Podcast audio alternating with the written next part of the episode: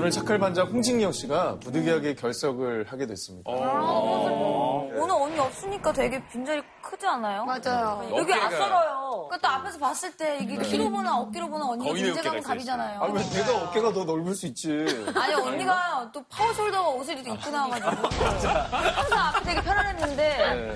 약간 비네요 오늘. 제가 열심히 하도록 하겠습니다. 예. 자, 그래서 오늘 네, 홍진경 씨를 대신해서 어, 제작진은 비슷하다고 주장을 하는 네. 인형이 어머. 있어요. 어, 소름.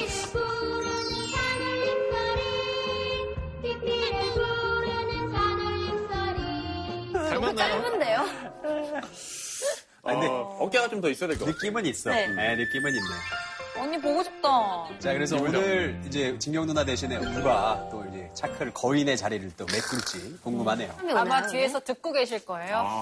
아, 왜 이렇게 길이 멀어요, 여기? 아, 왜 이렇게 길이 멀어요, 여기?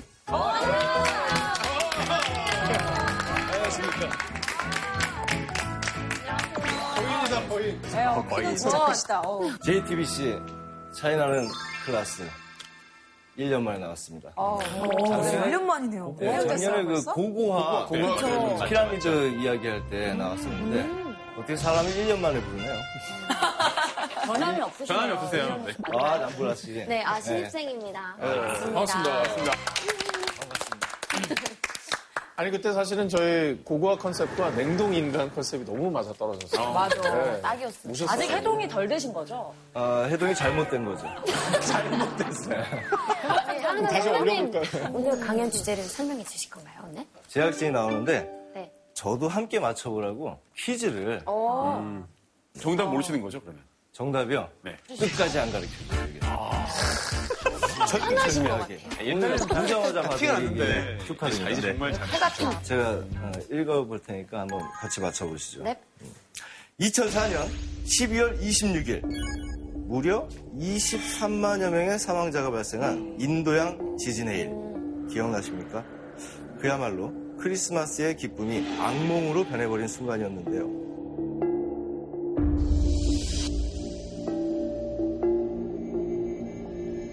그런데 가족들과 해변을 산책하던 틸리는 바닷물이 모모한 것을 보고 곧 쓰나미가 닥칠 것을 알아차렸고 호텔 관계자에게 알려 이 해안에 있던 100여 명의 사람들은 무사히 목숨을 건졌는데요.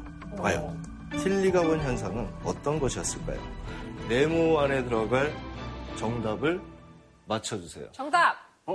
아 벌써? 아, 나 정답일 것 같아가지고. 해봐, 해봐. 그냥 맞춰도 돼요? 뭔데? 안 돼, 좀 이따 할게요. 말씀해 알고 주세요. 있지만 맞추지 않는 거야. 아, 이건 내 알고 컨셉인데 있지만. 또 그걸 뺏어가냐. 정답. 용오름?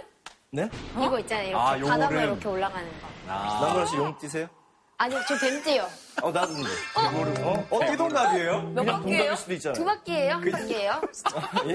세 바퀴는 아닐 거예요. JTBC. 어, 오래간만에 듣는다. 정답 말씀해 주시죠. 정답, 바닷물이 이게 사각형으로 네. 무늬를 내면서 갈라져 있는 거 아니에요? 에이. 바닷물이 어떻게 이렇게 있어요? 성경 너무 많이 읽으신 거 아니에요? 바다가 어- 어떻게 사각형이 됩니까? 직사각형 지구 모양으로. 직사각형 모양으로 바닷물이 이렇게 갈라지는. 그건 논이죠. 집에서 많이 읽으신 거 같은 거. 비농하시고요. 바닷물이 붉어졌다. 기동하래? 기동. 바닷물이 붉어지는 걸 보고. 어떻게? 홍해, 색깔이. 붉어졌다고요? 색깔 색이 변했다는 거죠. 아, 근데 정답, 정답을 모르시는 거잖아요. 아세요? 맞아, 정답 모르시잖아요. 모르시는데 뭐 지금이 정답이 어떻게 아니, 나도 정답은 모르지만 무슨 바다가 논이 된다고 하지 않았나? 뭐 바다가 어떻게 빨개진다고 하고. 그럼 본인은 뭐라고 생각하세요? 제 생각에는 잘 모르겠어요.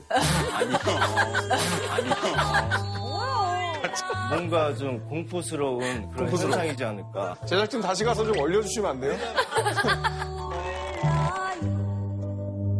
바닷물이 부글부글 끓어올라서 기포가 막 나오는 거예요, 기포. 아, 보일링? 바닷물이 사각형으로 갈라졌다니까. 아니, 성경 그만 봐. 정말, 정말 실망이에요. 민영님. 아니, 이제, 이쯤 돼서 정답을 말씀해 주시죠. 자, 그럼 정답은 좀. 정말 저도 아, 맞다. 모르셔. 모르셔요. 자, 그럼 이제 선생님을 모셔서 정답과 주제를 정확하게 알아보도록 하겠습니다. 자, 큰 소리로 불러보죠. 네. 선생님! 네,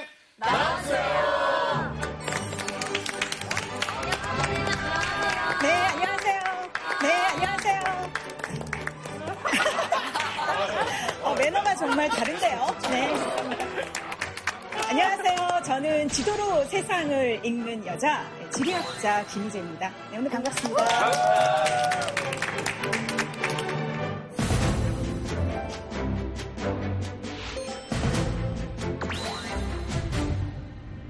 오늘 출연자 최민영입니다. 반갑습니다. 저도 오늘 네, 저 죄송한데 제가 좀 끌어내겠습니다. 선생님 성함을 직접 지으셨다는 말씀을 들었어요. 어, 진짜요? 아, 네. 제가 원래 이름은 하키였어요. 하키요? 하키? 하키? 그쵸. 벌써 이렇게 반응을 하시잖아요. 제가 지리학자잖아요. 아, 네. 저는 이제 세계를 여행하고 다양한 사람들 만나는데, 안녕하세요. 이제, my name is 하키 킴. 그럼 다 웃는 거예요. 제 이름은 김축구입니다. 외국인이 그러면 좀 웃기잖아요. 네, 그래서, 아, 제가 발음도 쉽고 의미도 좋은 그런 이름을 열심히 찾았습니다. 선생님, 그럼 새로운 진짜일 것 가진 같은 이 의미는 또 어떻게 돼요? 아, 이제인데요. 저는 사실은 이제 난 이제부터 재밌게 살겠다. 아, 내가 행복한 곳에 가서 내가 재미있는 주제를 가지고 연구를 해보겠다라는 또 그런 나름의 인생 철학이 담겨 있답니다. 한국에서 활동하시는 거 아니고 다른 나라에서? 어, 지리학자는 원래 새로운 세계를 탐험하는 게 직업입니다. 그래서 자기가 행복한 장소, 좋아하는 곳을 찾아가서 연구하는 거의 무한대의 자유가 있어요. 이야. 지금부터 공부해서 지리학자 될 수 있어요. 아, 충분히 가능합니다. wow. 선생님이 지리학자시니까 그래서 오늘 퀴즈가 그래서 지진 해일인 것 같아요. 그래서 도대체 그 정답이 뭔지. 어, 맞아. 아까 좀 전에 많은 사람들이 뭐 모네 모양이다, 바다가 붉어진다 이런 허무맹랑한 소리를 했는데 제가 뒤에서 들으면서 아, 너무 흐뭇했어요. 너무 다양한 정말 기상천외한 대답들이 그 중에 정답이 있습니까? 저희 중에? 자 어디 정답이 있는지 한번 찾아보도록 하죠. 마인크래프트요. 맞췄어. 어, 어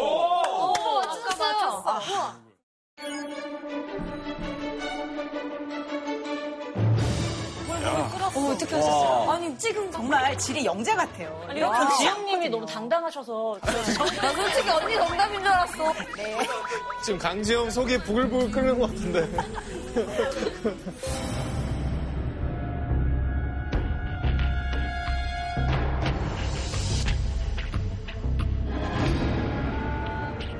모든 것을 집어삼키는 굉장히 큰 파도를 쯔나미라고 하는데 그 원인은 지진입니다. 그래서 지진이라는 건 이제 지각 땅 껍질이 이렇게 벌어지거나 또는 뭐 어긋나거나 그래서 뭔가 큰 변화가 생기는 거잖아요. 갑자기 그렇게 지각 변동이 딱 생기게 되면 위에 있던 물이 어떻게 되겠어요? 갑자기 그 틈으로 슉 내려가겠죠. 물이 확 빠지겠죠. 그러면서 이제 해수면은 그것을 맞추기 위해서 또 요동을 좀 출렁거리겠죠. 그 출렁거림이 바로 끓는 현상처럼 보이는 거고요. Guck mal da hinten, Schnicki, wie das hochpasht. Das Wasser.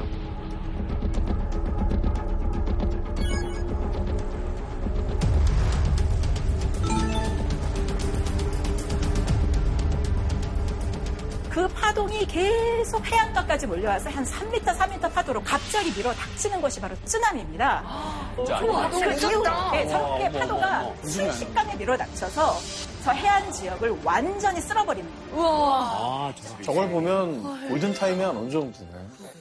어, 보통 아, 15분에서 한 50분 정도 후에 이제 쓰나미 파도가 몰려오거든요.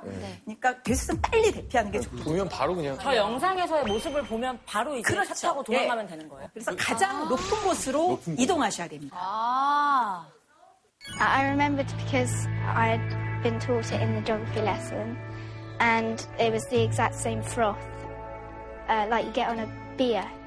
It sort of, it was sort of sizzling. Just two weeks earlier, Tilly's geography teacher, Andrew Carney, had taught them about the early warning signs for a tsunami and how important it is to act quickly. But with such simple but crucial information, Tilly managed to save the lives of all the people on her beach. 교육이 중요해. 나 학교 다닐 때 안 가르쳐 줬는데. 영국에선 저런 교육을 한다는 거죠. 예, 사실은 뭐 노르웨이나 뭐 네. 일본이나 뭐 다양한 나라에서 이 지뢰를 통해서 배워요 안전 교육을 왜냐하면 한번 생각을 해보세요 우리도 지금 굉장히 안전 교육을 학교에서 강화하고는 있는데 대피 교육하고 뭐 수영 네, 배우고. 네, 근데 이제 실내에 갇혀 있어요. 실내에서 안전에 관한 이론만 배웁니다. 네. 그리고 이제 생존 수영을 배우는데 그것도 굉장히 좋은 취지인데요. 거기서 그치면 안 되는 게 여러분 생각해 보세요. 생존 수영을 배워서 수영을 아주 잘하는데 네. 바다에 빠졌는데 그 나아가는 방향이 바다 깊은 곳이면 어떻게 되겠어요? 어, 이거 정말 이거는 위험한 거잖아요. 하지만 어, 육지 쪽으로 열심히 수영을 해 나가면 살 확률이 높지 않습니까? 그렇네. 사실 안전교육에서 핵심은 뭐냐? 내가 내 몸을 어느 방향으로 공간적 의사결정을 빠르게 하느냐 이것이 굉장히 중요합니다. 저는 지금 문득 드는 생각이 이 지질학과 지리 그러니까 약간 지진은 지질학적 현상이잖아요. 그게 한 가지 학문인 건지 아니면 좀 구분이 되어 있는 건지.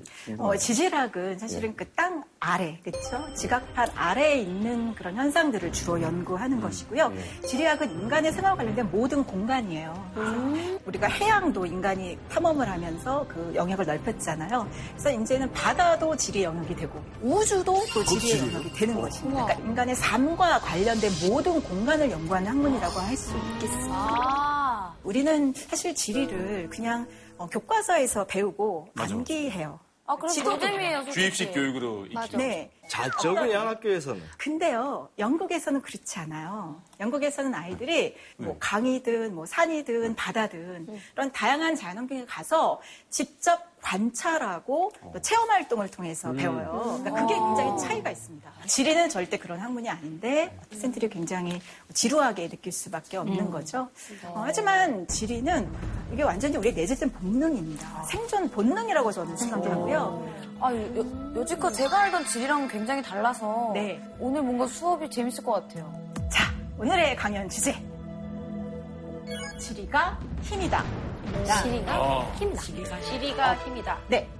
국가의 운명을 좌우해요. 어디가 동서남북인지를 알아야 메카의 방향을 정확히 알고 그녀는 통치하는 과정에서 지도와 지구본을 많이 활용했고요. 그런 과정에서 우리가 이게 어떻게 보면 은 지리적 상상력의 식민지였던 셈이거든요. 진짜? 지금부터라도 우리만의 눈으로 좀 세계를 보는 시작, 세계를 보는 훈련이 좀 필요하다. 자, 오늘 수업을 통해 지리에 대한 이미지가 확 달라질 것 같습니다. 자, 그럼 지금부터 본격적인 강연 부탁드리겠습니다. 자, 퀴즈를 좀 풀어보는 시간을 아, 또 퀴즈? 어떨까 싶네요. 어, 네, 여러분 틀려도? 괜찮으세요. 정답을 맞추는 게 중요한 게 아니라 여러분의 사고력을, 상상력을 이렇게 일으키기 위해서 한번 퀴즈를 한번 풀어보도록 하겠습니다. 네.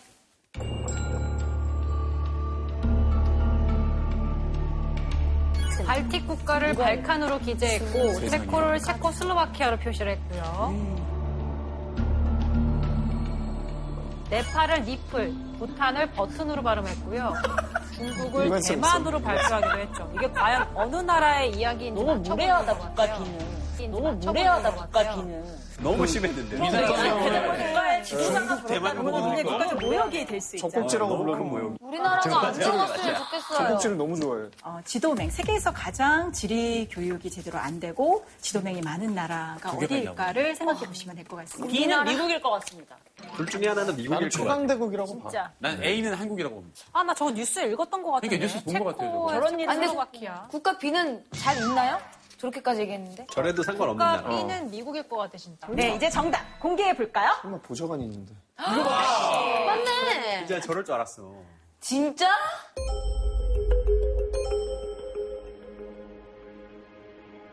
한국이 그랬다고요? 맞아. 한국 외교부 외교부 실수했던 거 뉴스에서 읽었던 것 같아요. 심각하네. 네. 알트 3부. 와, 저거 어떡해?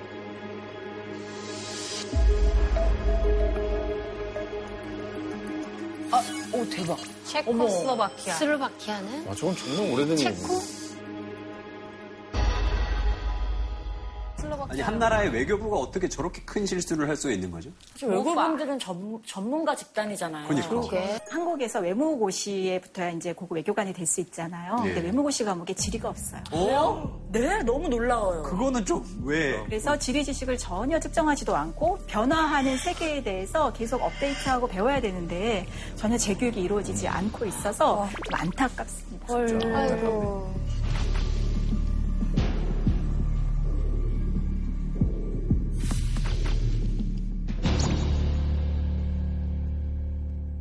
네팔을 니플이라고 하고 부탄을 버튼이라고 불러서 어, 일부러 저거 진짜 너무 심한 거 네, 어. 미국이라는 나라의 지리교육이 굉장히 약합니다. 네. 여러분 하버드나 예일 같은 그런 미국을 대표하는 대학에도 지리학과가 없고요. 세계에 대해서 전혀 관심이 없고 미국 국내 이슈만 해도 많기 때문에 정치 지도자조차 저런 실수를 하는 거고요. 그래서 미국이 이라크에서 전쟁을 벌였잖아요. 예. 근데 미국 국민 중에 어, 7분의 1만이 세계 지도에서 이라크의 위치를 확인할 수 있었다고 하고요.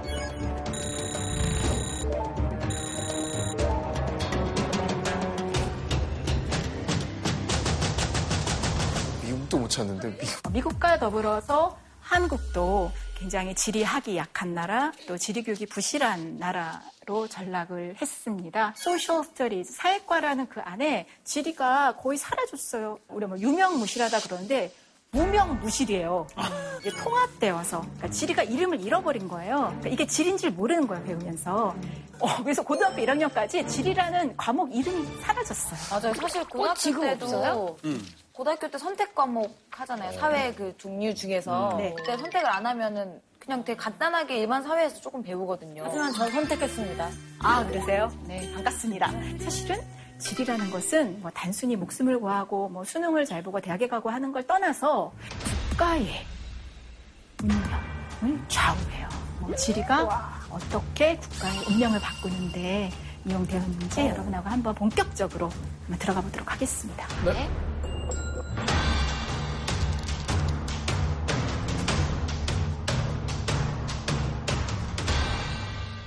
그리스 이슬람 제국 영국의 공통점은 무엇일까? 자기 영토를 확장했다. 이 제국주의 국가. 제국주의. 그렇죠. 한번 나라를 좀 이렇게 확장해 본 경험이 있는 네, 있습니다. 지리학이 힘인 줄 알았다. 지리 교육을 잘했다. 네, 아, 정답. 그런데 정말 제가 듣고 싶은 답이 살짝 안 나와가지고 자, 정치자의 지리적 상상력으로 지리적 상상력? 통찰로 지리적 상상력이요? 세계를 제패했다는 겁니다. 왜냐하면 여러분 이 나라들이요 되게 환경이 열악해요. 여러분 이슬람 있었던 곳은 사막이었잖아요. 그래서 인간이 살기 좋지 않은 환경이기 때문에 자꾸 외부로 가서 뭔가를 찾아내야 되고 영국도 뭐 그렇게 사실은 좋은 환경은 아니었어요. 밥이 맛이 없죠. 농사를 네. 못 짓는구나 척박해서 땅이. 네, 어, 제국이 될 조건은 없고 참 안 좋은 환경에서 지리적 상상력으로 지도자가 지도를 잘 읽어내서 국운을 상승시킨 그런 나라들이라고 합니다. 자, 그러면은 한번 이 나라들을 하나씩 하나씩 좀 더 자세히 들여다보고 예, 예. 이야기를 해보겠습니다.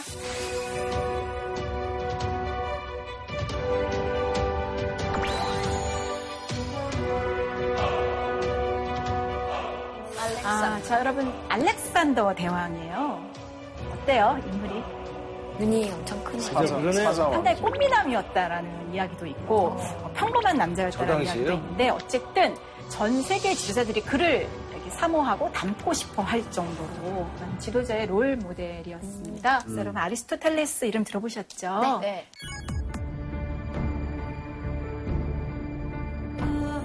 아리스토텔레스 밑에서 13살부터 6살까지 배웠고요. 지리에 통달한 스승이었습니다.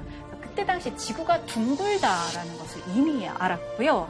작은 어떤 식물을 보고 그 지역의 기후를 상상해낸다든지 이제 그런 훈련을 아리스토텔레스가 제자들에게 시켰고 알렉산더 대왕은 정말 그 수혜를 받은 거죠. 우리는 이제 만약에 전쟁을 한다 그러면은 싸움을 잘하는 사람만 데리고 갈 거잖아요. 장군을 데리고. 네, 그렇죠. 근데 이 알렉산더 대왕은 지리학자, 식물학자를 데리고 가서 그 현지의 지리와 생태를 파악하게 했고요. 심지어 예술가까지 데리고 가서 그걸 그리게 했다고 합니다. 의외인데요? 어떤 새로운 세계를 알아나가고 또 정리하고 그 지식들을 축적해서 다음 루트는 어디로 해야 큰 승리를 거둘 뿐만 아니라 그곳에서 또 새로운 에너지를 얻을 수 있는 그런 루트를 굉장히 섬세하게 미리미리 생각을 하고 움직였습니다.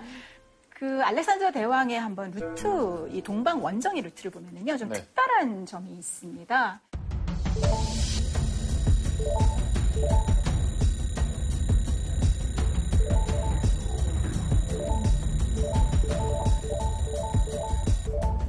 특히 여러분 저기 이집트 보이시나요? 네. 이집트로 간 이유가 있어요. 왜 그랬을까요? 문명이 뭔가 많이 발달. 물자가 많고 이러니까. 네, 그렇습니다. 먹으려고. 저기 나일강 여기 또 비옥한 삼각도 아, 지대가 있어서 일단 식량이 풍부했고요. 그래서 무역이 발달했기 때문에 여러 가지 물자들을 얻기가 좋았어요. 이렇게 보니까 단순한 어떤 정복자가 아니라 네. 그 지형과 지리를 파악하고 네. 정보전에 능했기 때문에 저는 위대한 정복자가 된 거라는 네, 생각이 사실 들어요. 마케도니아라는 소국에서 태어나서 뭐 그리스를 비롯해서 이집트 또 인도까지 이르렀잖아요. 그래서 지도는요 통치자 또는 장군만 가졌어요. 그래서 군대에서도 여러분 쫄병들은 지도를 보는 걸 가르치지 않는다고 합니다. 국가 기밀 같이. 네. 그래서 지도는 통치자만 갖고 있고 일반인들이나 또는 적군에게 그 지도가 넘어간다. 그럼 이거는 반역행, 반역행. 우리나라도 우리나라. 현역 군인들도 일반 병사들은 작전팀 상황실에 못 들어가요. 통제구역이에요. 거기가 다 그 군사 지도 펼쳐놓고 있는 곳이고 우리나라도 그래요. 지금. 어떻게 보면은 그 나라를 통치하는 데 기본이 되기도 하고 또 어떤 다른 나라를 갔을 때 그 나라를 잘 이해하는 그런 수단이 또 되기도 하죠.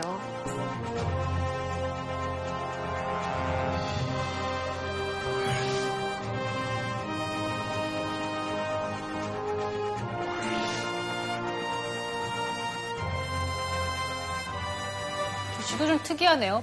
프톨레마이오스 지도. 네. 여러분 지도를 보면 어, 상당히 정확해 보이지 않아요? 네, 요즘 유럽과 지금의 아프리카. 그, 예, 지금의 지도와도 어, 크게 다르지 않은데요. 누가 그린 거예요? 어떻게 AD 150년. 그 놀랍죠. 이 알렉산더 대왕의 동방 원정으로 이 많은 지리 정보들이 축적됐고요.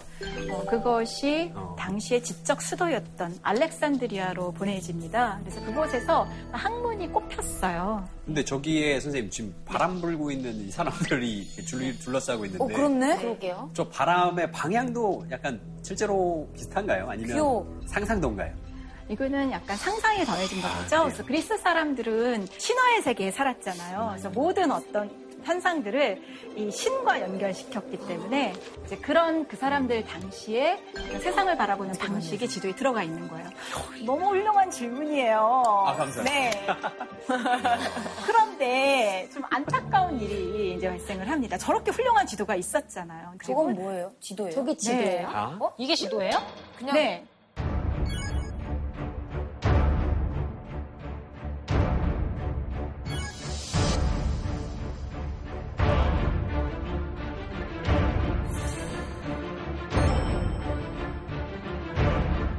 엉망진창인데. 아시아, 그 유럽, 좀 아프리카. 저걸 보고 어떻게 가요? 절대 찾아갈 수 없는 만집 약도 같은데. 저거는 그러니까 오히려 같은데? 사람들의 지리적 상상력이 후퇴한. 세상은 그냥 저렇게 단순하게 봤어요. 복잡하게 볼 거 없다. 그냥 오로지 여러분 신앙생활 잘하면 천국 간다. 이런 맞아요? 선생님. 그래도 둥근 거 맞췄네요, 저 사람. 복잡한 네. 세상 편하게 살자. 네, 그냥 나 복잡한 방구석에? 있을래. 이제 이런 거죠. 난 그냥 내 작은 세계에 안주할래. 난 그냥 방구석에 있을래. 이제 이렇게 되면 이제 구분이 셋다기 시작하는 거예요. 그냥 아시아, 유럽, 아프리카 거기 신이 있고 중심이 있고 딱 그렇게만 생각하는 이런 단순한 세계관에 갇혀 있었기 때문에 중세 유럽은 점점 점점 쇠퇴의 길로 빠져들게 되는 것이죠.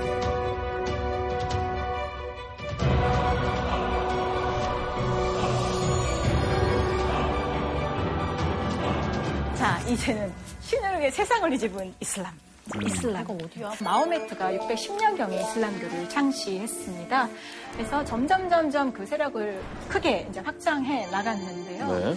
자, 이렇게 보시면 약간 그 이슬람 세력의 범위가 좀 보이실 것 같아요. 그죠? 네. 예. 근데 이 지역이 그렇게 농사를 짓기에 좋은 땅은 아닙니다. 굉장히 건조해요. 그래서 저 특히 여러분 저 메카 메디나 있는 그 이슬람 교도라면 누구나 한 번은 가고 싶어 하는 그 성지 순례의 장소는 특히 가면 사막밖에 없어요. 돌밖에 없고. 자, 그럼 먹고 살려면 방법이 두 가지. 농토를 확장할 수는 없고, 그렇죠? 물이 한계가 있으니까. 침략, 유목민. 그렇죠. 예, 침략, 그렇죠? 예, 어디 가서, 그렇죠? 자, 그다음에 약탈해. 오는 거죠. 유목민 계속 이동하면서 어, 이렇게 풀을 뜯어먹게 해서 이제 하는 거. 어, 자, 근데 더 중요한 거 하나 있어요. 또 먹고 사는 중. 합니다. 역시 뭐예요? 정말. 예. 우리가 있는 걸 주고 또 없는 걸 가져오고 또는 중개 무역을 하는 방식으로 정답.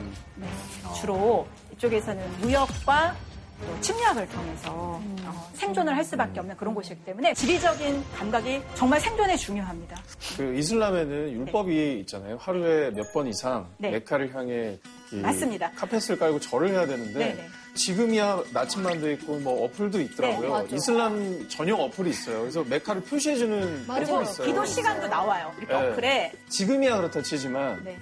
예전 사람들은 어떻게 지리 공부를 할 수밖에 없었겠네요. 그러니까요. 메카에 네, 그래서 위해서. 어디가 동서남북인지를 알아야 메카의 방향을 정확히 알고 그걸 향해서 기도를 할 수 있었기 때문에 여러분 이슬람 교도 중에는 방향치가 없어요. 어머. 와. 어릴 때부터 그 훈련을 계속 하잖아요. 근데 어플이 생겨서 방향치가 오히려 없어? 종교 자체가 예, 진리학이네. 그게 뿐만 아니라 메카의 성지순례가 무슬림의 중요한 의무거든요. 일생에 한 번은 저기 여행을 가고 싶다라는 그러니까요. 생각을 하니까 평생 여행을 준비하고 지리 정보를 수집하는 과정을 거친 후에 가는 겁니다. 그래서 이 이슬람이라는 종교 자체가 굉장히 이 지리적인 사고를 하도록 훈련을 시키는 그런 그런 나라예요. 동기부여가 확실하네요. 네. 그래서 그 결과 이제 만들어진 지도가 있습니다. 어, 알 이드리스라는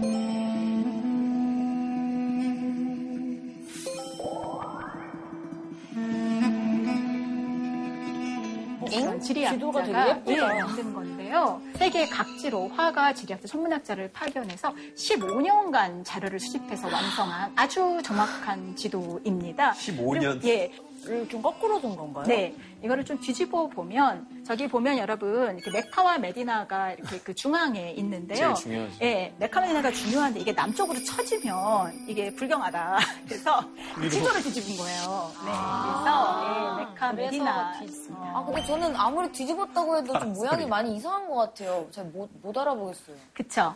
예, 근데 조금 더 이제 자세히 보게 되면 여기서 우리에게 되게 익숙한 지명도 볼 수가 있거든요. 어디요? 그래서 어, 뭐가 있는지 한번 같이 우리가 보실까요? 조금 더. 지금 확대해서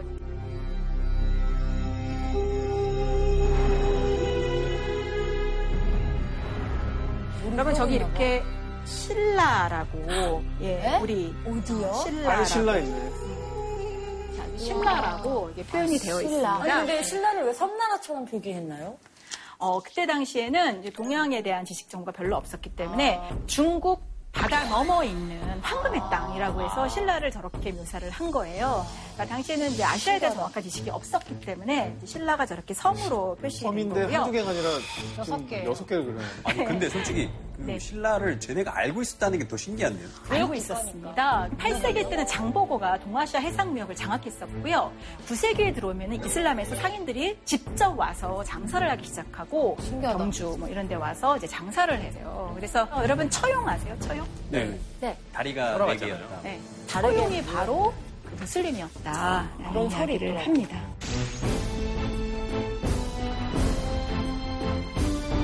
신라뿐만이 아닌 거죠. 예, 예, 예. 네. 신라뿐만이 아니라 어, 전 세계에 대한 관심이 있었고 그것이 이슬람이 전 세계로 퍼져나가는 그런 힘이 됐던 것이죠. 반면 유럽은 그때 무슨 지도 봤죠? 기호지도. 네, 티오지도. 그냥 뭐 새로운 세계에 대한 호기심 막고 뭐 가지 말라 그러고 그냥 뭐 열심히 교회만 다니면 된다 뭐 이렇게 하니까 사람들이 점점 점점 이렇게 세계에 대한 호기심을 잃고 쇠락의 길로 갈 수밖에 없었던 거죠.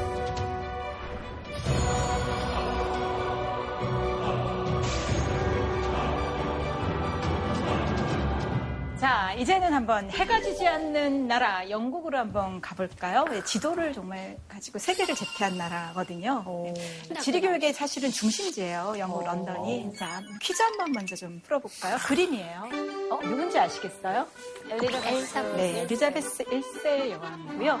사실 이 엘리자베스 1세 여왕 이전에 영국은 정말 별볼일 없는 변방의 섬나라였습니다. 음식도 맛없죠. 그쵸? fish and chips인데 그땐 칩스도 없었어요.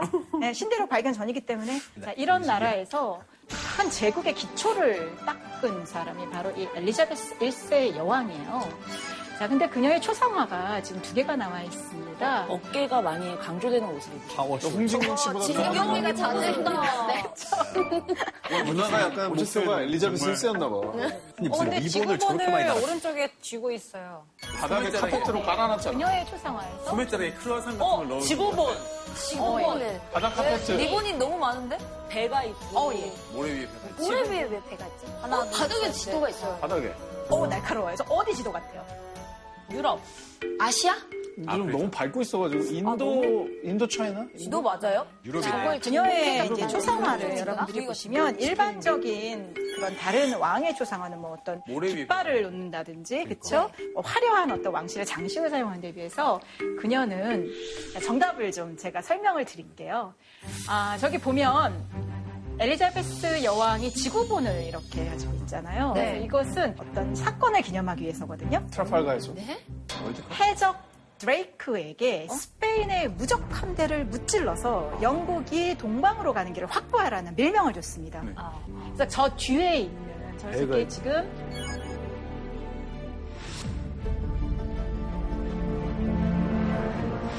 패퇴시킨 걸 기념으로 해서 그걸 등 뒤에 깔고 내가 이제부터는 세계를 제패하는 여왕이야 라는 그 포스를 딱 보여주고 있는 그 그림입니다. 앞으로 우리가 세계를 지배할 것이다라는 것을 이렇게 어, 네, 지금 딱 그러네요. 네, 딱그 오. 포즈를 취한 겁니다. 내가 제일 잘 나가 색깔도. 비슷해요. 그렇죠. 그리고 그 옆에 있는 지도는요, 그녀가 환갑 직전에 만든 지도예요. 그래서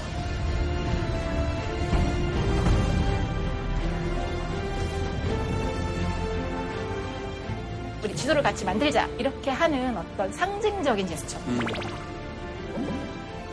다음 어, 여러분 인물을 보시면 여러분들이 정말 지도의 힘을 실감하실 수 있는데요. 자, 저 사람의 이름은 제임스 쿡입니다. 어, 영국에서 쿡 선장이라고 불려요. 캡틴 쿡. 지금도 굉장히 칭송받는 위인이에요. 엘리자베스 여왕 못지않게. 신분이 비천합니다. 흑수저, 흑수저. 그래서 아버지도 일찍 돌아가시고요. 가난한 집안에서 이제 석탄을 운반하는 그런 석탄 운반선의 선원으로 취직을 합니다. 그래서 아름아름 지도 보는 법을 배우고 지도까지 그려요. 프랑스와 영국이 캐나다에서 전쟁을 벌일 때 이 사람이 정확한 지도를 측량을 통해서 만들어서 영국의 프랑스를 무찌르는데 아주 혁혁한 공을 세우고 영웅이 됩니다. 그래서 이제 영국 왕실에서 이 제임스 쿡에게 밀명을 내려요. 겉으로는 과학 탐사입니다. 그래서 남태평양의 어느 섬에 가서 뭐 어떤 천체 관측을 해라라는 그런 공식적인 임무고요. 비공식적인 임무는 남극과 호주와 이 태평양 연안의 정확한 지도를 그려서 영국 화랑으로 그것을 먼저 선점하기 위한 그런 작업을 하는 겁니다. 그래서 지금의 여러분 호주, 뉴질랜드, 타이티 같은 그런 지역들을 철저하게 탐사하고 지도화하고 영국식 이름을 붙입니다.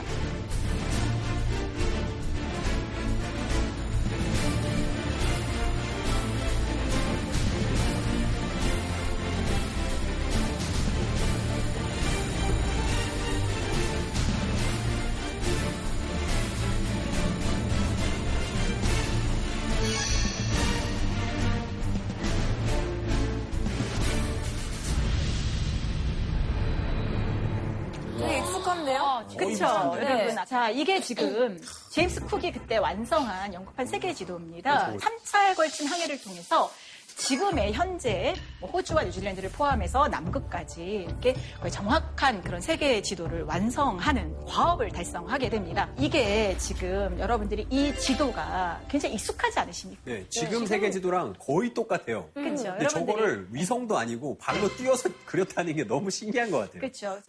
어, 근데 이제 우리가 생각해 볼 것이 있어요. 우리가 영국 지리학의 발전을 그냥 마냥 좋게만 볼 수는 없습니다.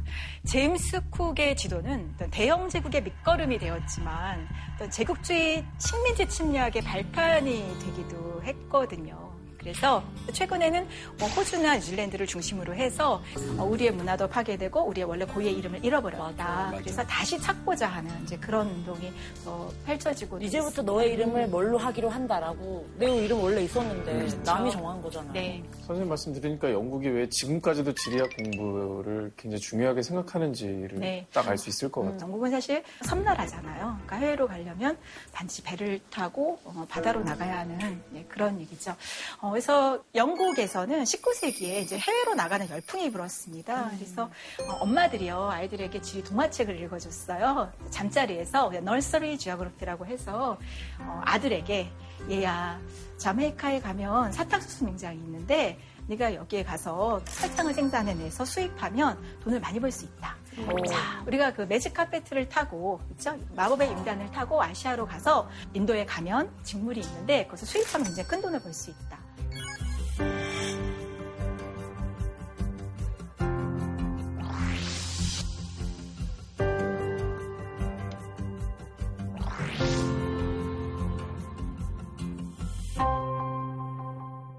덕원님은 아드님한테 어떤 저런 책을 읽어주세요? 저희 저희 어린이는 이제 그 차이나는 클래스 재밌게 보고 있고 뭐 여기서 나온 책들을 읽어주기도 하는데 되게 재밌어하고 있어요. 최근에 는 어, 정말요? 지질학자가 되고 싶다고. 지질학자. 아, 그래요? 네, 요즘 돌 샘플 채취하고 있어요. 아, 그래서 집에 이만큼 있어요. 귀여워.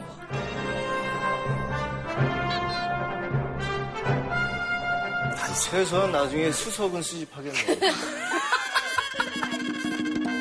그 프톨레마이우스가 이제 그런 이야기를 해요. 그러니까 지리학이란 무엇이냐?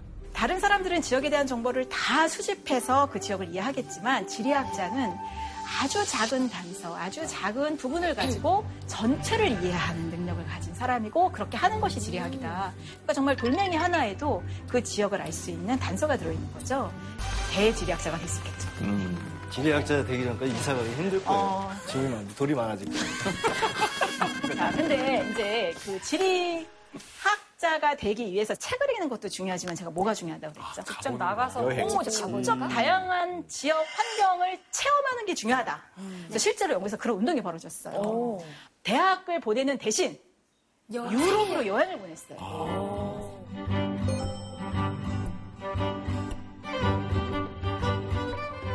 좋은 가정교사 붙여서 어, 유럽에 보냅시다. 엄청 돈이 좀 많아서 가능했던 네, 일이기도 하겠어요. 상류층만 이런 교육을 받을 수 있었습니다. 그래서 영국에서는 이 상류층일수록 해외로 가고 또 새로운 경험을 하는 것들을 장려하는 예, 윌리엄 왕세도 있는데요. 예, 세인트 앤드류스 대학에서 지리학을 전공했습니다. 그리고 해리 왕자도 아프리카로 갔어요. 맞아요. 네. 그런 전통이 굉장히 뿌리 깊습니다. 근데 이제 문제가 있어요, 여러분. 지금까지 나온 사람들이 쭉 있는데 이 왕자들도 그렇고 또 그 널서리 지오그래피를 들려주는 대상인 그 아들들도 그런데 딸이 지금 없잖아요. 여자, 예, 여자가 여행하는 것이 상당히 당시에는 빅토리아 시대 때는 금기였습니다. 여자가 가려면 남편과 따라가거나 아니면은 굉장히 제한되고 통제된 환경에서만. 있어야. 위험해서 왕이 여성이었는데도 그랬고 네. 근데 모든 이런 탐험과 모험, 그랜드 투어는 다 남자들의 세상이었는데 틀을 깨고 유리천장을 깨고 여자도 여행할 수 있다는 걸 보여준 사람이 있었어요. 누구예요? 비숍. 어, 예, 맞습니다. 이사벨라 버드 비숍입니다.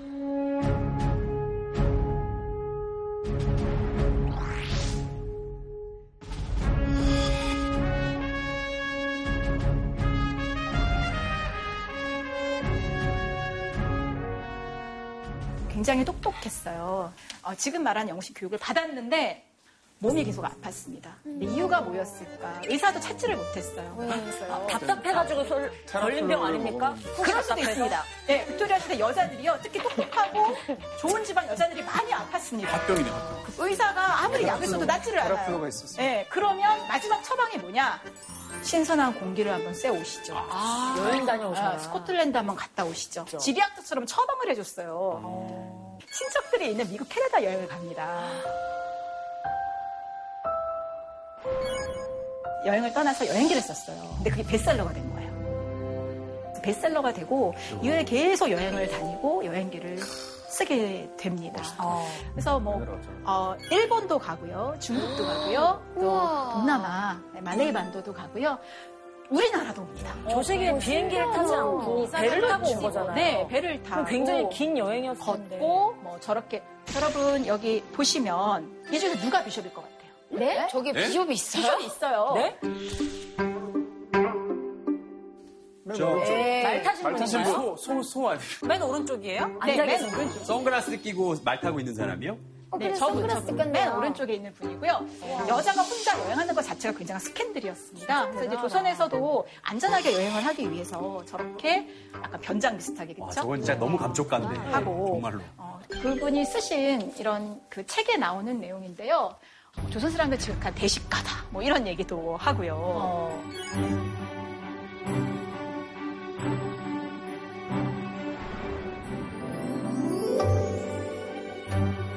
정말 먹을 거를 준비해. 옛날부터 비슷했네. 네, 그냥 지금이랑 뭐 똑같네. 사실 먹방의 나라 음. 이런 것도.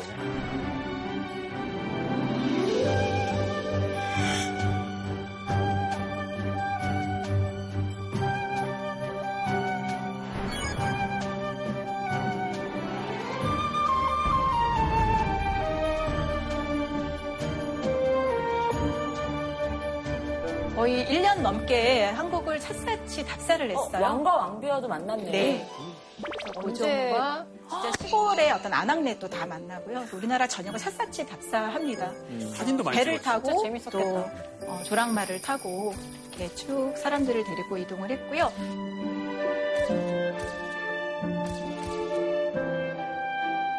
이 여행을 스폰서한 사람이 있습니다. 그래, 여행? 경비 궁금했어요. 누구가 아버- 됐을까요? 아버지. 아버지는 일찍 돌아가셨습니다. 그 나라의 정치 지도자가 혹시 스폰서를 했나요? 여행 가는 나라에. 여왕이었습니다. 아, 아까 빅토리아 여왕 얘기를 했었잖아요. 아까 그 제임스 포스트 보셨잖아요. 왕실의 밀명을 받아서 사실 세계시를 완성한 거잖아요. 그래서 영국은 왕실에서 이런 지리학자들을 적극적으로 후원해서 세계 여러 나라를 탐험하게 하고 지역 정보를 모아오게 하고 지도를 그리게 했습니다. 그게 이제 대영 제국의 힘이 되었던 것이고요. 65세가 넘어서 한국을 여행하고 그 책을 쓴 거예요. 이 분의 이런 여행기를 통해서 여성들이 특히 아 이제 나도 여행할 수 있겠다. 나도 지리학자가 될 수 있겠다 꿈을 꾸게 됐어요.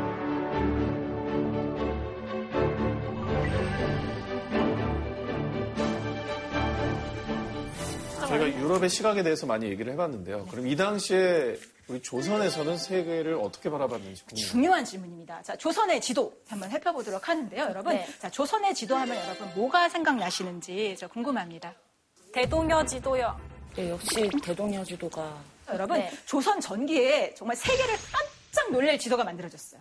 대동여 지도 말고요? 호랑이 네. 지동기. 좀 보시겠습니다. 1992년에 콜럼버스 항해 500주년을 기념한 전시회에서 어, 세계 각국의 지도를 출품했는데 이 지도가 완전히 세계 지리학계를 충격으로 몰아갔습니다. 어떤 것 때문에 아, 자기들은 몰랐던 혼인왕의 역대도 태종 2년에 만들어진 세계 지도인데요.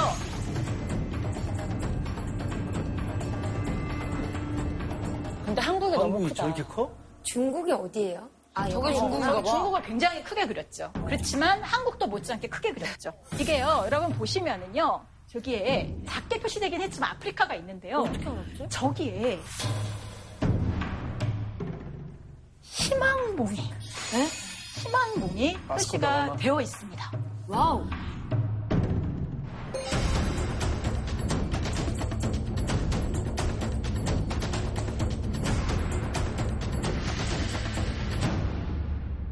이때가 근데 언제냐면은요, 그게 중요해요. 포르투갈이 아프리카 희망봉을 발견한 게 1488년인데, 그보다 86년 앞서서 희망봉을 그린 겁니다. 아니 우리에게 갔다 온 잊혀진 콜럼버스가 그러니까- 있는 겁니까? 누군지 모르는데 그러니까 누가 갔는지 안 갔는지는 안 갔겠죠. 그렇지만 지도를 그렸다는 거예요. 얘기는 들었던 거야. 어떻게 알았지? 근데. 어떻게 알았어요? 희망봉이 있다는 것을? 자, 추인가? 이제 여기에 대해서는 어, 지금 계속 이제 연구가 이루어지고 있습니다. 그동안 한국 학자들이 이런 데 관심이 없었어요. 그냥 보통 어떻게 얘기를 했냐면 그냥 뭐 한국이 너무 후결이라서 좀 이상하다, 왜곡됐다. 근데 사실은 자신감의 표현이잖아요. 그죠? 그러니까 아까 영국 여왕이 그렇게 지구본과 지도를 깔고 이렇게 하듯이 우리가 좀 독립적으로 나서겠다라는 어떤 선언적 의미. 이제 중요한 것은 이제 지리 정보를 수집했다는 것입니다. 그 전에 우리가 몽골의 침을 받으면서 어, 몽고의 세계 지도가 들어왔고 또 이슬람의 세계 지도가 들어오면서 이제 우리 상류층들을 중심으로 해서 세계 지역에 대한 정보가 축적됐다는 것이죠. 그래서 그런 것들을 잘 모아서 조선의 어떤 정체성과 조선의 비전을 보여주는 새로운 세계 지도를 만든 것이다. 태종.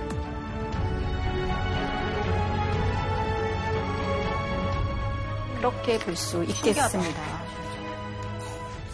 이슬람식 표현을 한자어로 음차에 표기한 기록도 남아 있어요. 그래서 여러분 이제 마리성리나라는 게 나오거든요. 마리성리나 현재 어디일까 여러분 한번. 생각해 보시면 좋겠어요. 말레이시아? 성리. 말레이시아? 어 비슷하네 말레이시아. 진짜 비슷하네. 어. 진짜. 근데 말레이시아는 사실은 영국 식민지에서 독립한 지 얼마 안 됐기 때문에 그때 당시에는 말레이시아라는 이름이 없었을 겁니다. 네. 말이나 무슨 이런 나, 거. 나, 나 이지리아? 나이지리아? 아, 너무 맞춰보고 싶다. 나 이런 거 너무 맞추고 싶다. 자, 힌트를 드리겠습니다. 당시 아랍어를 M과 B를 바꿔서 읽어야 되거든요. 그래서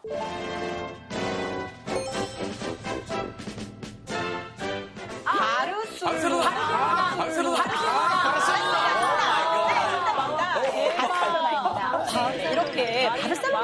이게 표시가 됐다는 것이죠. 와, 신기하다.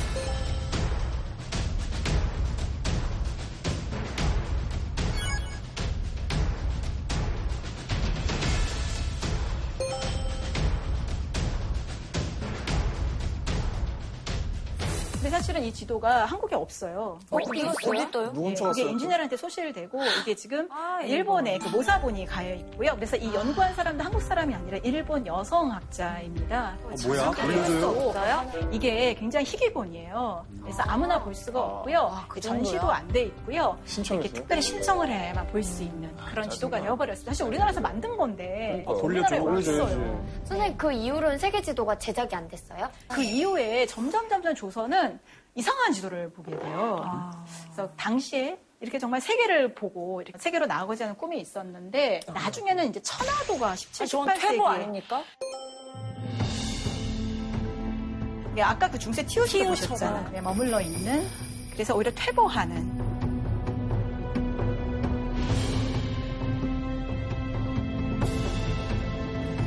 사실 안타깝죠.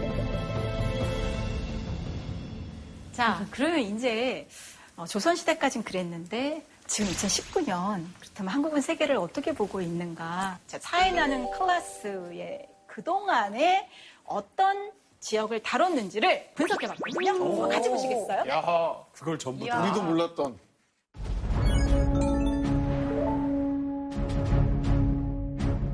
자, 책들에서 주요 언급한 국가 122회까지입니다. 일본 엄청 했는데. 네. 그래서 100회부터 0회까지 이렇게 나와 있는데요. 이걸 다 했단 제일 말이야. 한국은 뭐 사카마치. 오, 미국. 어, 멕시코. 이쪽은 많이 안 살았구나. 저 아프리카나 호주 쪽은 그냥 없네요. 그렇죠. 그렇죠. 뉴질랜드도 없고 예. 굉장히 좀 국내 중심적인 아, 그쵸 그렇네. 차클이었구나 우리가 알 수 있고요. 그 다음에 미국, 중국, 일본 그리고 나머지는 사실 거의 다 유럽 국가들이에요. 그렇죠. 근데 사실은 아프리카에 있는 국가들이나 뭐 남, 그 남미의 왼쪽에 있는 국가들은 특별한 이슈가 우리랑 별로 없어요. 교류 자체가 별로 없기 때문에 굳이 이 프로그램에서 저쪽에 있는 나라를 뜬금없이 이야기하기도 조금 그래요. 그러면 좀 동남아는 어떨까요? 동남아는 뭐 얘기할 만하죠, 사실. 네. 아, 왜냐면 가깝고 동남아 안 하면 어때? 무역도 좀 많이 하고, 그러니까 베트남도 얘기가 좀 나왔잖아요. 그러니까 네, 뭔가 교류가. 있으면 얘기를 할 만한데 주로 유럽이나 미국이나 이제 세계를 잘 보질 않는 근데 더 중요하고 근본적인 문제는 여러분들이 보고 있는 세계 지도 자체가 여러분들을 그렇게 만들고 있어요. 여러분 잘못이 아닙니다. 네. 지도를 한번 보실까요? 자, 한국의 지도는 땡땡땡 지도다. 일본식 지도다. 영국식 지도. 옛날식 지도. 영국이 아까 그 쿡이 구식. 만든 지도랑 되게 비슷했잖아요. 네, 좋습니다. 네, 점점 가까우고 있고요. 아까 옛날 지도라는 말씀도 하셨잖아요. 자, 그거를 합쳐보면 자, 영국 지도, 옛날 지도. 영국 옛날 지도. 그렇죠. 영국식 옛날 영국. 근데 영국이 가장 간소했던 그쵸? 19세기 그게 아니요.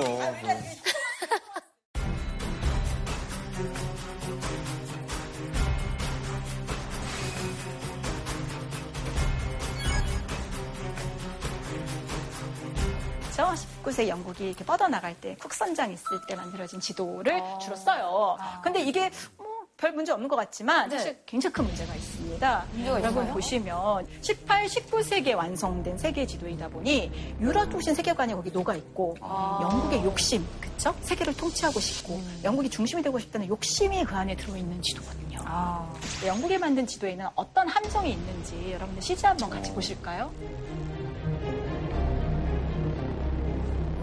오, 잘렸어. 어, 자르지 마요. 오, 대박. 사과야? 어. 아, 늘어나네, 길이. 늘어나네. 나는 거 진짜 크다. 아.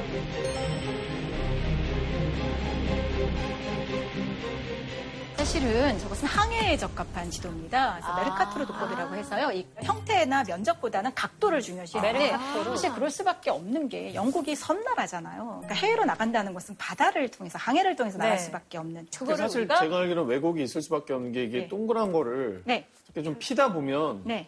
그건 어쩔 수 없이 좀 감수해야 되는 부분이 아닌가라고 저는 개인적으로 근데 또 생각해요. 어디를 중심으로 필지는 사실 그 피는 사람의 관점이 들어가는 거니까. 네, 그렇죠. 이슬람 지도는 완전히 또 반대였잖아요. 네네. 그런 것처럼 뭘 관점으로 보느냐에 따라 달라 그렇죠. 보여요. 그래서 지도를 만들고 또 활용하는 사람들의 관점이 녹아 있는 지도기 때문에 세계를 어, 식민화하는데 봤던 지도를 우리가 그대로 21세기도 지금 사용하고 있다는 것이죠. 우리가 알게 모르게 영국의 눈으로 세계를 본다는 거죠.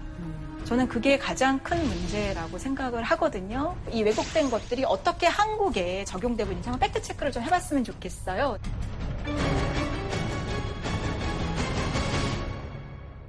조그만 게 6천 감사합니다. 원부터. 감사합니다. 어, 감사합니다. 해보면 되겠다. 한국이 더 큰데요? 한국이 더 큰 것 같죠? 근데 지금 메르카토르 도법으로 보면은 한국이 좀 더 작아 보이긴 작아요. 하거든요. 네. 예. 이게 영국식 세계 지도고요. 그린란드와 아프리카 대륙의 크기는 얼마나 아프리카가- 차이가 나는지. 네. 그린란드. 그린란드가 캐나다 위에? 있습니다. 아프리카. 캐나다 우측 위에. 이건 아프리카 말년도. 천재네.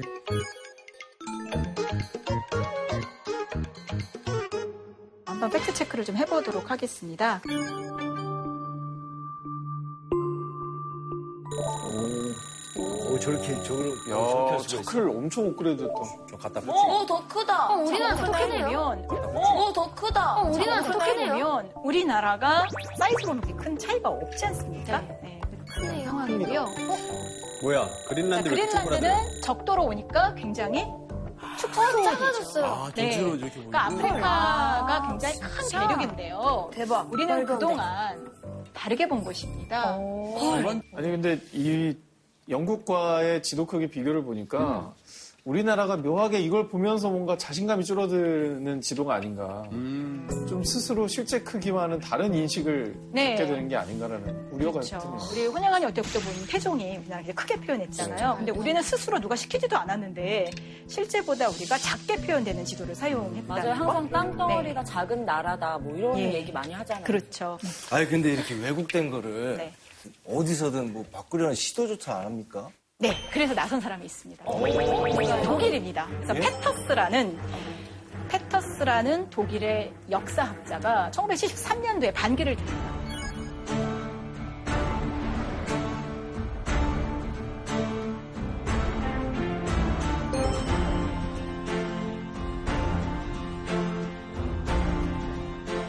실제 면적이 제대로 그려진 공정한 세계지도를 사용하자. 이제 페터스가 만든 이 세계지도는 면적을 정확히 표현했습니다. 특히 여러분들이 아 크다 이렇게 컸었어 하고 느껴지는 대륙이 어디예요? 아프리카. 그쵸. 네, 아프리카는 굉장히 큰 대륙이었는데 우리가 그동안 영국식 세계지도에서 굉장히 작게 어, 묘사됐던 것이고요. 근데 좀 형태가 많이 왜곡됐어요. 그래서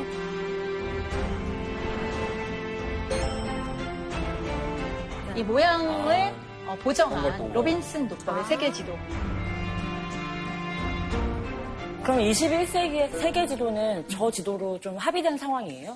국제적으로 어떤 표준을 만드는 작업은 아직 이루어지지는 않았고요. 각 국가별로 자기들이 필요한 지도를 만들어 사용하는 그것에 대해서 좀 얘기를 좀 해봤으면 좋겠거든요. 우리가 몇백 년 전에 만들어진 것도 식민주의자들의 관점이 담긴 세계 지도를 그대로 사용하는 게 괜찮나.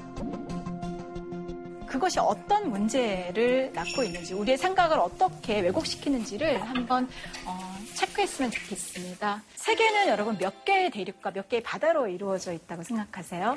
그 오대양 육대주. 육대주. 자, 여러분이 생각하시는 육대주가 뭐죠? 그렇게 아시아, 아시아, 아시아, 아프리카, 아프리카, 오세아니아, 아메리, 북아메리카. 유럽. 북아메리카, 북미, 남미. 저게 그 월드컵 예선 보면 알 수 있는데. 그렇죠. 지도라고 얘기하고 싶다. 다른 나라도 저희 나라처럼 육대주 뭐 이렇게 똑같이 배우나요? 과거에는 그렇게 배웠을는지 모르겠는데 지금은 전 세계에 그렇게 배우는 나라가 없습니다. 우리는 너무나 유럽 투신적인 사고를 하고 있고요.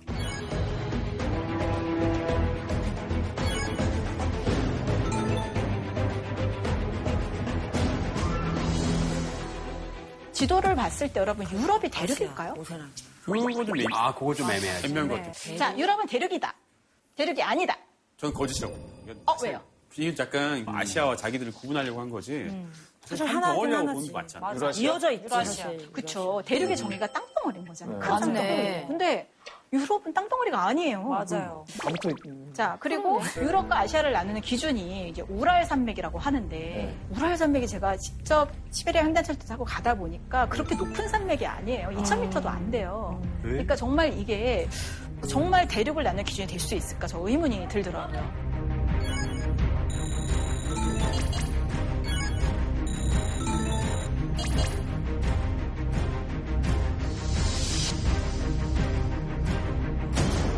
미국의 어떤 지리학자가 유럽이 대륙이라는 것은 신화다. 이거 잘못된 거다. 이거 유럽이 뻥친 거다. 네. 우리 이게 유럽이 대륙이라는 신화에서 벗어나야 우리가 유럽 중심주의에서 벗어날 수 있다. 그럼 유라시아로 합치는 게 맞을 수도 있는. 어쩌면 그렇겠죠. 근데 여러분 우리가 이제 유라시아라고 그냥 불러도 되겠어요? 이것도 유럽 중심적이잖아. 맞아요. 아유럽. 아닌데? 우리 아시아를 좀 앞에 넣어볼까요? 아이유로 합시다, 아이유. 아시아 유럽. 아시아로. 아이유. 아이유. 아이유 좋다. 아이유. 아이유. 우리가 좀 창의적으로. 아이유. 그러니까 보면 인구도 많고 땅덩이도 훨씬 큰데 뒤에 갈 이유는 없을 것 같아요. 그렇네. 맞아. 사실은 이렇게 18세기 영국식 세계관이 비록 이렇게 우리나라에 남아있지만 이제는 여러분들 지도를 새롭게 만들 수도 있고 또 인터넷에서 다양한 지도를 여러분이 다운받을 수도 있기 때문에 우리가 얼마든지 이런 식의 오래된 이런 세계 지도를 이제 버리고 우리가 우리에게 맞는 그런 지도를 또 가질 수 있는 거죠. 그러니까 여러분이 자기 눈으로 세계를 보는 게 굉장히 중요한 시대입니다.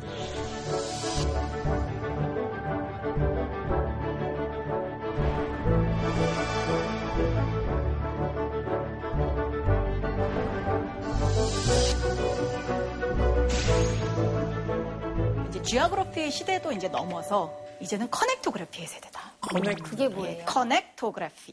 옛날에는 이제 그런 평면적인 지도에 갇혀 있었잖아요. 근데 이제는 땅 따먹기 할 필요도 없고 싸울 필요도 없다. 내가 얼마나 많은 사람과 지역과 연결돼 있는지가 아주 중요한 시대가 됐다는 것입니다. 커넥토그래피 시대 가장 큰 나라 어딜까요? 싱가포르. 저는 일단 미국이라고 생각합니다. 동남아. 우리가 IT 강국이잖아요. 근데 어, 진짜 커넥토그래피 시대에 우리가 세계 제국이라고 불리는 건 사실 페이스북 제국.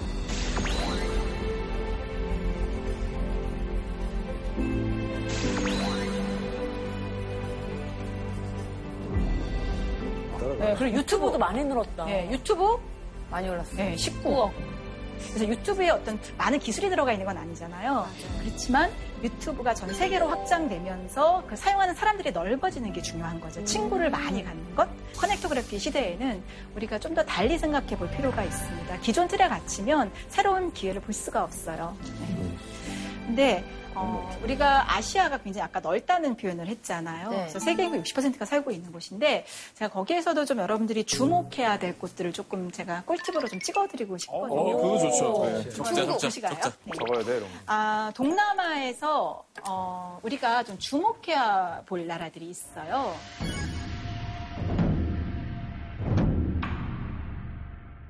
제가 여러분께 소개하고 싶은 나라는요, 커넥토그래피 강국입니다. 세계에서 사전화혁명에 가장 빠르게 적응하고 있는 나라고요. 크기는 근데 서울시만 해요. 저 어딘지 알 것 같아요. 어디요? 베트남. 싱가포르. 어, 네, 싱가폴. 아, 맞습니다. 인구는 560만 명밖에 안 돼요. 그런데 국민 소득 6만 달러고요. 커넥토그래피 강국입니다. 인도양과 남중계가 만나는 어떤 바다의 요충지, 그쵸? 항구도 많이 발달했고요. 그래서 세계 3대 오일 허브에 해당이 돼요. 한중일 3국의 석유 수입 경로이기도 하고요. 세계 2위 컨테이너 환적하는 사진도 되게 잘 찍었네요. 가고 싶게 네. 찍었다. 그래서 이제 관광 산업이 굉장히 발달한 그런 나라이기도 합니다. 자, 그 다음에 두 번째로 제가 여러분께 소개해드리고 싶은 그런 나라가 있는데요. 이 베트남은 좀 특별한 게 맞아. 진짜 젊은 나라. 얼마? 평균 연령이 엄청 낮아요. 젊은 나라. 28세. 우리나라는 41세거든요. 어, 네, 진짜. 그러니까 어, 상당히 젊은 나라고요. 자, 이거는 제가 아껴둔 카드인데 이거 할까 말까? 아, 해주세요. 아, 이거 해주세요. 알려주셔야죠. 아낌없이 주는 선생님이 돼주세요. 야, 이거 안. 제가 최근에 해주세요, 공들이고 해주세요. 있는 나라입니다.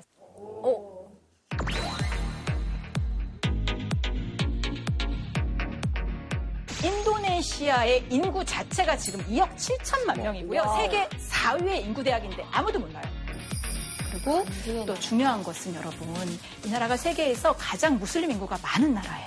아랍의 무슬림, 특히 여성들은 그냥 집에서 가정의 천사로 살아야 되잖아요. 아직 그런데 인도네시아는 달라요.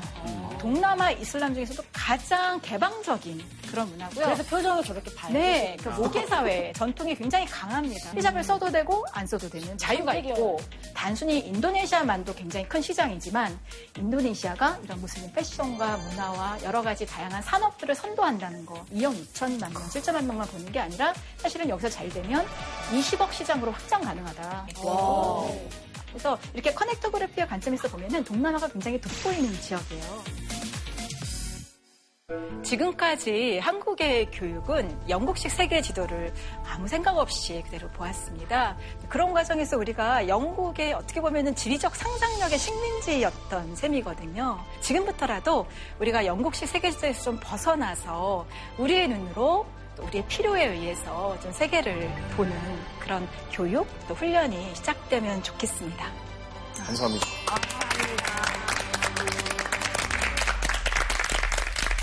사실 뭐 지리를 딱딱하게 생각하는 학생분들이나 시청자분들도 굉장히 많으실 것 같은데 오늘 강연을 통해서 네. 그 시각이 좀 바뀌지 않을까 저도 그 생각이 듭니다. 네.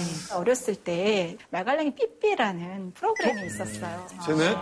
네. 정말 천방지축이에요. 자유롭게 친구랑 뛰어놀아요. 세계를 여행해요. 나도 삐삐처럼 살고 싶다라는 소망이 있었던 것 같고 그런 마음들이 제가 지리학이라는 학문에 이렇게 발을 들이는 아, 귀여워. 제 꿈이 삐삐를 위한 지리 교육을 하는 게 꿈이거든요. 오늘 강연해 주신 삐삐 김희정 선생님께 한번 감사드리면서 우리 또 항상 뽑는 게 있잖아요. 예. 그쵸. 질문상. 최고 질문상. 오늘은 어떤 질문상이 기다리고 기다리고 있나요? 자, 오늘 좀 특별한 건데요.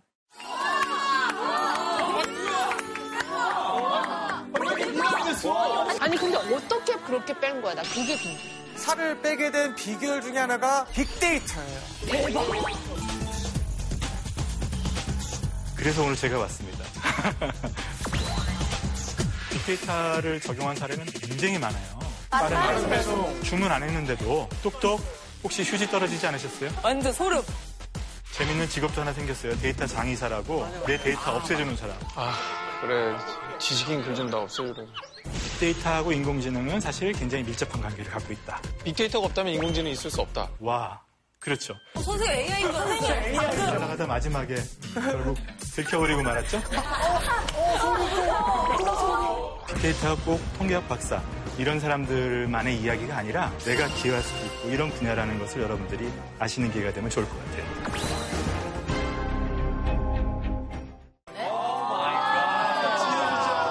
제가 특별히, 제가 특별히 제가 입수한, 네, 세계 지도. 진심 아닌가요? 인형 씨.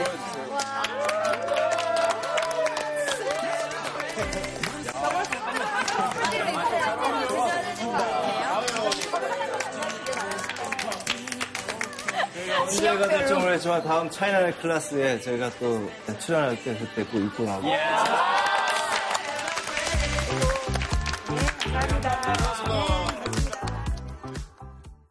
JTBC